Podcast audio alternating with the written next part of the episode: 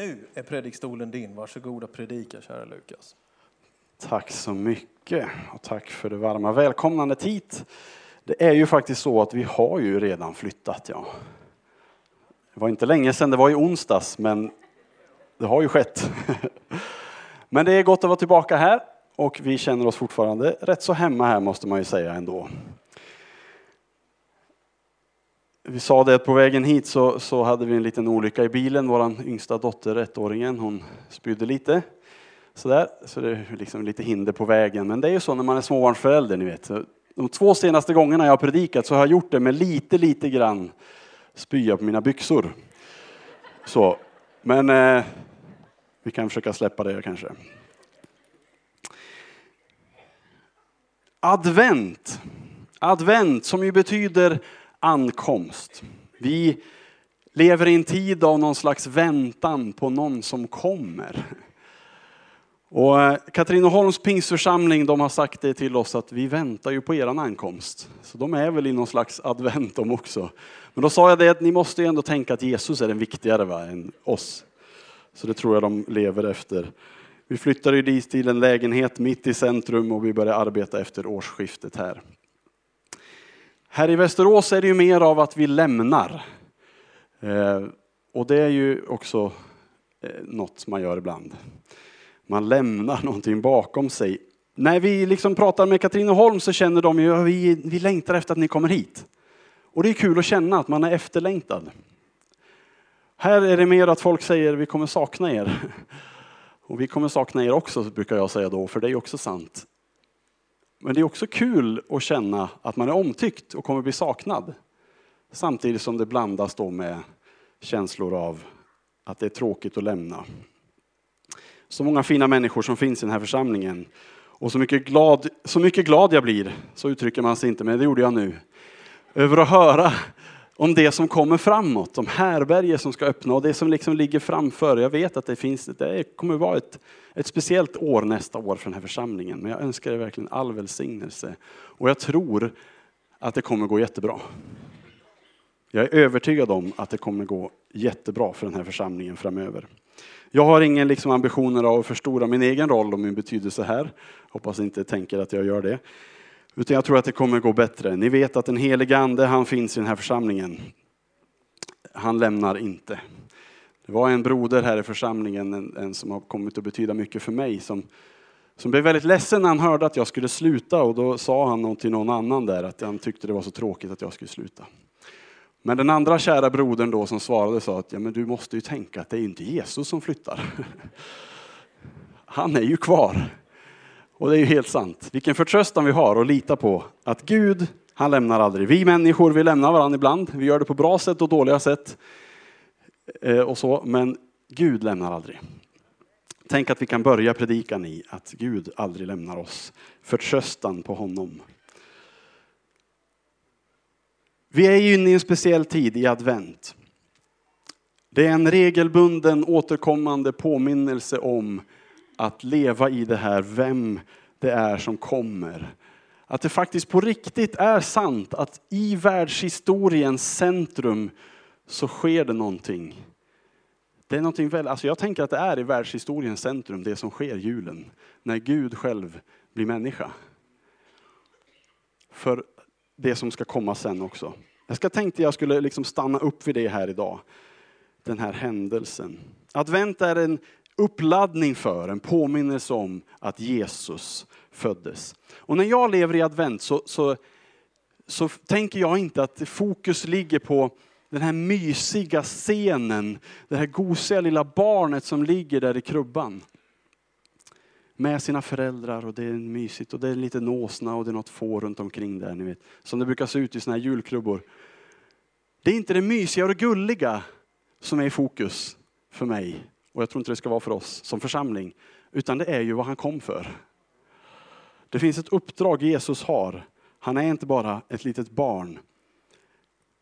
Det är någonting underbart, någonting fantastiskt och nästan ännu mer ofattbart att Gud själv väljer att födas som en människa.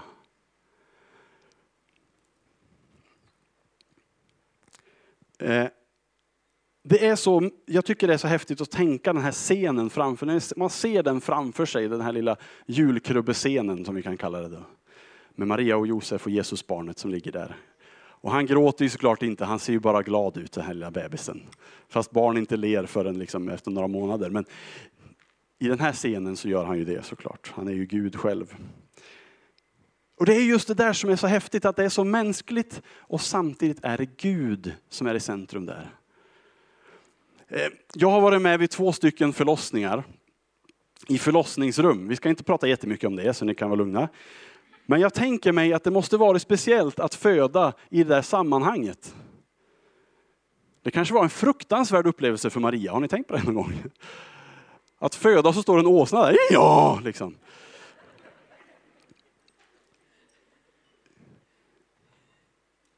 Ja, vi vet ju inte faktiskt om det verkligen var en åsna där inne när hon födde barnet, men det är ju det man ser i den här scenen. Men jag tänker mig att i det där så otroligt mänskliga, jobbiga, det tuffa, liksom det är jobbigt att föda barn, så är Gud där. Gud är i centrum.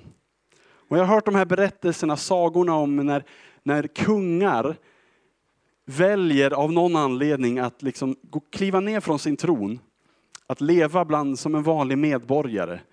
Klä ut sig och försöka se ut som att man är någon annan än man är. Och så liksom leva som en vanlig medborgare. Ni kanske har hört några sagor. Av någon anledning kanske det är någon flicka man har blivit kär i och så vill man se att hon verkligen älskar mig för den jag är och inte för att jag är kung. Typ så. Men här har vi en berättelse som är sann om kungars kung om herrars herre, om den första och den siste, om han som var och han som kommer. Och den helige och evige som kliver ner från sin tron. Och han klär inte ut sig utan han tar gestalten av en människa. Han blir människa. Jag tänker på det här barnet. Han var lika beroende av sina föräldrar som du och jag var när vi föddes. Han var lika liksom beroende av att de tog hand om honom och fostrade honom och hjälpte honom. Som du och jag var. Som mina barn är av mig och min fru. Jag tycker det är stort att Gud väljer att bli en människa. Advent är också en tid där vi påminns om alla de här människorna som fanns runt omkring. I den här situationen, den här händelsen. De två första söndagarna i advent så läste vi texter som skrevs flera hundra år före Jesus föddes. Från Sakarja och Jesaja. Profetior där Gud talade till dem och berättade om att det här skulle ske. Löftet om Messias till det judiska folket. Och förra söndagen så fick vi ju faktiskt en liten inblick i hur det kanske var för de herdar som var först att få möta, få berättas för från en ängel att Jesus har blivit född, Messias har kommit. Och som också var först att möta honom. Jag tror kanske inte det gick till exakt som det gjorde här på den här föreställningen Lollos jul förra veckan, men det kanske var ungefär så. Vi kan väl tänka oss det. Och jag och min fru vi har lånat ett par böcker på biblioteket. Som vi har lämnat tillbaka nu, bara så att ni är lugna. Som handlar om fantastiskt fenomenala kvinnor som förändrade världen eller som skapade historia. Jättebra böcker som handlar om att visa för tjejer, unga tjejer eller killar också för den delen, tycker jag också kan vara bra. Att visa liksom hur starka, fantastiska kvinnor har gjort satt avtryck i vår historia. Vår dotter Wilhelmina som är fem år, vi har läst de här böckerna tillsammans med henne. Och hon liksom lär sig namnen. Amelia Earhart, säger hon. Och, så där. och som den här böckerna berättar om upptäckter, bedrifter, insatser där kvinnor har gjort någonting särskilt speciellt. Eller där de har visat på ett tydligt sätt att de kan göra saker precis som män kan, eller till och med bättre. Och jag får erkänna att jag läser de här böckerna med ganska stor behållning. Jag tycker de är häftiga. att läsa om dessa kvinnor. Och det kanske växer en liten feminist i mig när jag läser dem, jag vet inte. Men jag tycker det är fint för, att läsa för min dotter om Harriet Tubman som själv var slav och lyckades fly från slaveriet i USA. Och sen hjälpte massor andra slavar att fly från sina slavägare som levde under fruktansvärda förhållanden. Eller bara som en sån som Gertrude Ederle. Har ni hört det namnet någon gång? Det är inte många. Hon var den första kvinnan som simmade över Engelska kanalen. Bara en sån sak. Hon gjorde det snabbare än de män som hade simmat före. De fick på nöten. Jag tyckte det var bra. Men någonting finns det också i mig som skaver när jag läser de här böckerna. Och vet ni vad det är? Det är när jag läser min bibel. Då läser jag om flera fantastiska kvinnor som har satt avtryck i historien, som har gjort avgörande skillnad för den här världen, för det sammanhang de levde i. Och ingen av dem finns med i de här böckerna. Och det gör mig både lite förvånad och lite ledsen. Och då tänker jag, det kanske finns någon som ska skriva en sån bok. Gör det om det är någon som känner, ja men det ska vi göra. Mitt tips till dig. Men det finns en kvinna jag särskilt tänker på i Bibeln. Och som har gjort verkligen avtryck i historien och det är ju den person som faktiskt den här söndagen i kyrkoåret, den fjärde söndagen i advent, är tillägnad en särskild person. En ung kvinna som valde att tacka ja till kanske det största uppdraget en människa någonsin har fått. Och som skapade historia. Och vi ska läsa om henne nu i dagens bibeltext som handlar om jungfrun Maria. Så varsågod och stå upp och så läser vi tillsammans från Lukas 1. Vi står upp i respekt för Guds ord och vi läser det och vi tror att Gud talar genom sitt ord. Lukas 1, vers 26 till 38. I den sjätte månaden blev ängeln Gabriel sänd av Gud till en jungfru i staden Nasaret i Galileen. Hon var trolovad med en man som hette Josef och som var av Davids släkt. Och jungfruns namn var Maria. Ängeln kom in till henne och sa, gläd dig du som fått nåd, Herren är med dig. Men hon blev förskräckt av hans ord och undrade vad denna hälsning kunde betyda. Då sa ängeln till henne, var inte rädd Maria. Du har funnit nåd hos Gud. Du ska bli havande och föda en son och du ska ge honom namnet Jesus. Han ska bli stor och kallas den högstes son och Herren Gud ska ge honom hans fader Davids tron. Han ska vara kung över Jakobs hus för evigt och hans rike ska aldrig ta slut. Då sa Maria till ängeln, hur ska detta ske? Jag har ju inte haft någon man. Ängeln svarade henne, den helige ande ska komma över dig och den högstes kraft ska vila över dig. Därför ska barnet som föds kallas heligt och Guds son. Och din släkting Elisabet är också havande med en son på sin ålderdom. Hon som kallades ofruktsam är nu i sjätte månaden, för ingenting är omöjligt för Gud. Maria sa, jag är Herrens tjänarinna. Låt det ske med mig som du har sagt. Och ängeln lämnade henne. Tack kära Herre för ditt ord, att vi får tro på det och läsa det tillsammans. Och jag ber att du nu ska tala till oss på det sätt som du vill Herre. Gör, din, eh, gör det du vill göra Herre och låt det ske det som du vill ska ske. Tack för att vi får lämna den här stunden och våra liv i dina händer och lita på att när vi läser ditt ord, när vi talar, när vi firar gudstjänst så gör du någonting i våra liv Herre. Gör det nu, jag ber i Jesu namn. Amen. Amen. Varsågoda och sitta ner igen.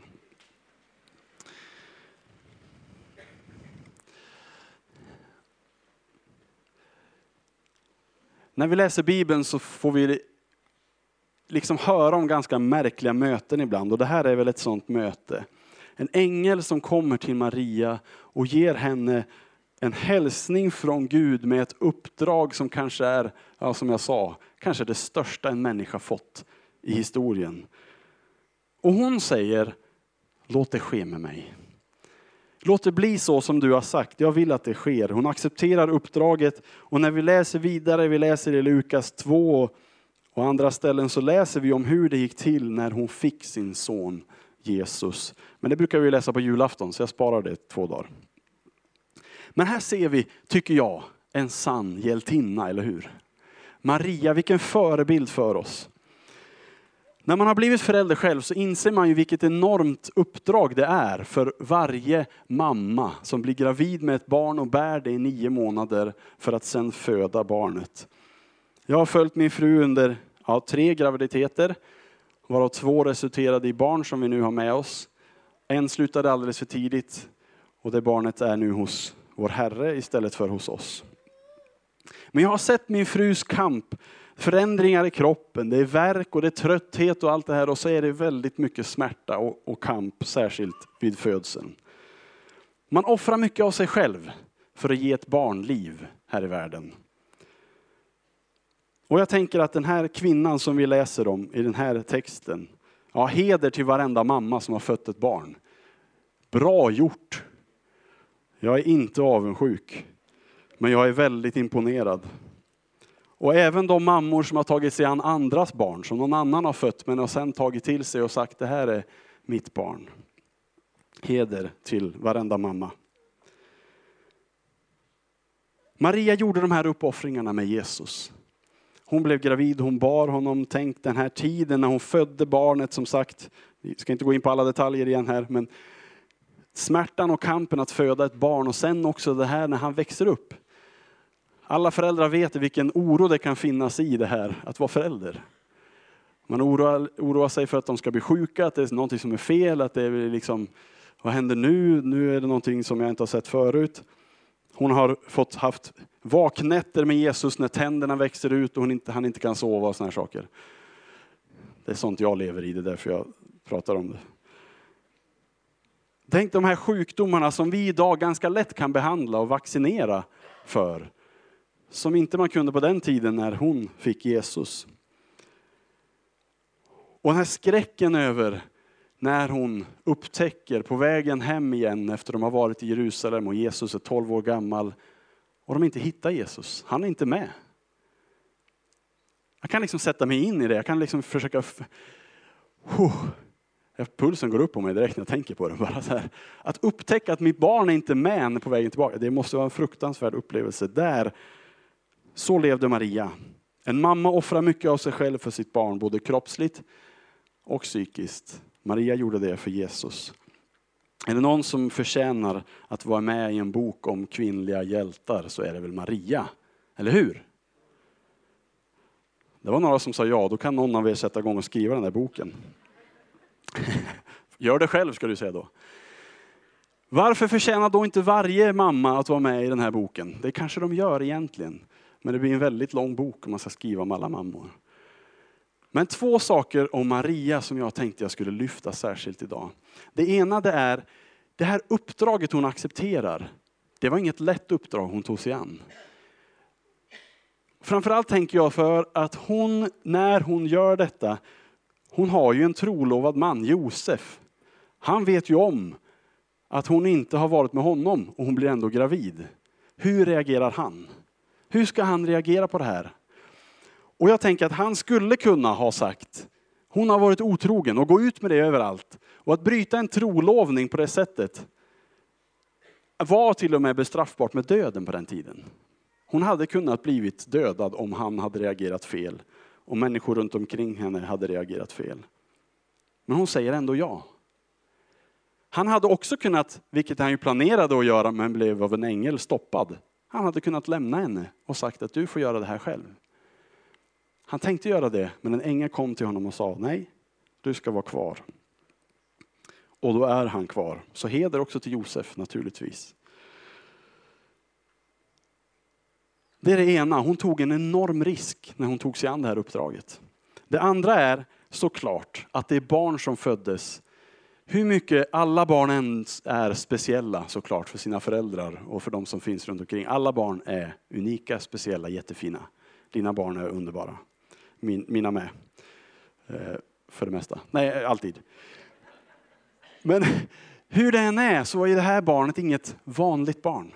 Han var speciell på ett särskilt sätt. Tänk det här, lyssna igen till orden som ängeln säger om Jesus innan han blir född. Du ska bli havande och föda en son och du ska ge honom namnet Jesus, säger han.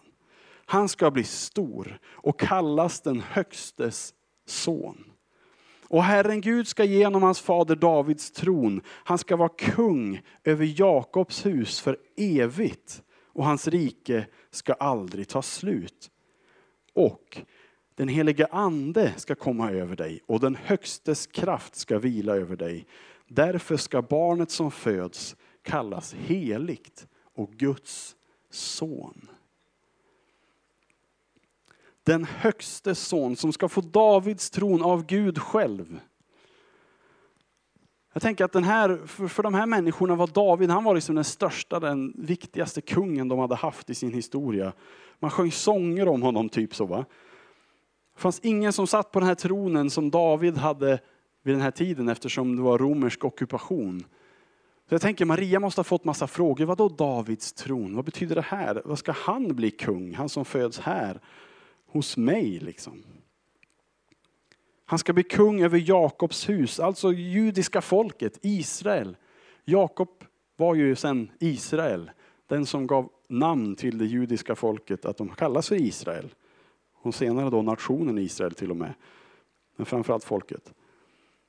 Hans rike ska aldrig ta slut, han ska vara kung för evigt. Vilket kungarike kan skryta med det? Inget. Är det något du vet om världshistoriens liksom stora riken så är det att de har fallit. Till slut så kraschar det någonstans, bryts det sönder och det kraschar ihop. Barnet ska kallas heligt och Guds son. Och då tänker jag också det här, hur speciellt det måste varit för henne att höra att det här barnet ska kallas heligt. Ingen är helig utom Gud. Guds son, vad betyder det? Är han Gud själv? Är det Guds egen son? Det måste vara någon slags hädelse att säga det egentligen, att han ska födas genom en vanlig människa, att Gud själv ska komma genom en vanlig människa. Jag tänker att Maria kanske tänkte så. Och sen kom på, men det var ju ängeln som sa det, det var ju inte jag, det var ju tur det. Annars hade jag ju hädat, det hade ju inte varit bra. Guds son, det här barnet, han är den som kommer. Han är den som advent handlar om. Han som kommer, den helige och evige, som blir född som ett barn. Lovsångsteamet ska komma fram här, ska de få sjunga en sång tillsammans, eller för oss och med oss. Den som bär det här vittnesbördet om sig, det är Jesus såklart. Men han kommer inte med strålglans, han kommer inte med pompa och ståt och föds inte i ett slott och blir firad av alla i hela landet så som ett kungabarn liksom förtjänar att bli född. Utan han föds i skymundan. Han blir firad av herdar som är lite utstötta. Det kommer tre män, eller var hur många de nu var, från ett land långt bort ifrån. Inte de egna medborgarna. De är det som kommer och hedrar honom, firar honom. Men vi vet också att han fick Davids tron. Vi vet att hans rike har bestått för de här 2000 åren, och de kommer bestå, det kommer bestå för evigt. Men det är ett annan sorts tron, det är ett annat sorts rike. Hans rike finns i våra hjärtan, hans tron är i våra liv. Vars och ett av våra liv. Han är Herre för liten och för stor, för fattig och för rik, för alla människor oavsett livssituation. Han är den som sitter på tronen. Men han gjorde någonting först för att han skulle kunna sitta på tronen i våra liv. Och det var att han klev ner från den tronen som var i himlen. Varsågod lovsångsteamet.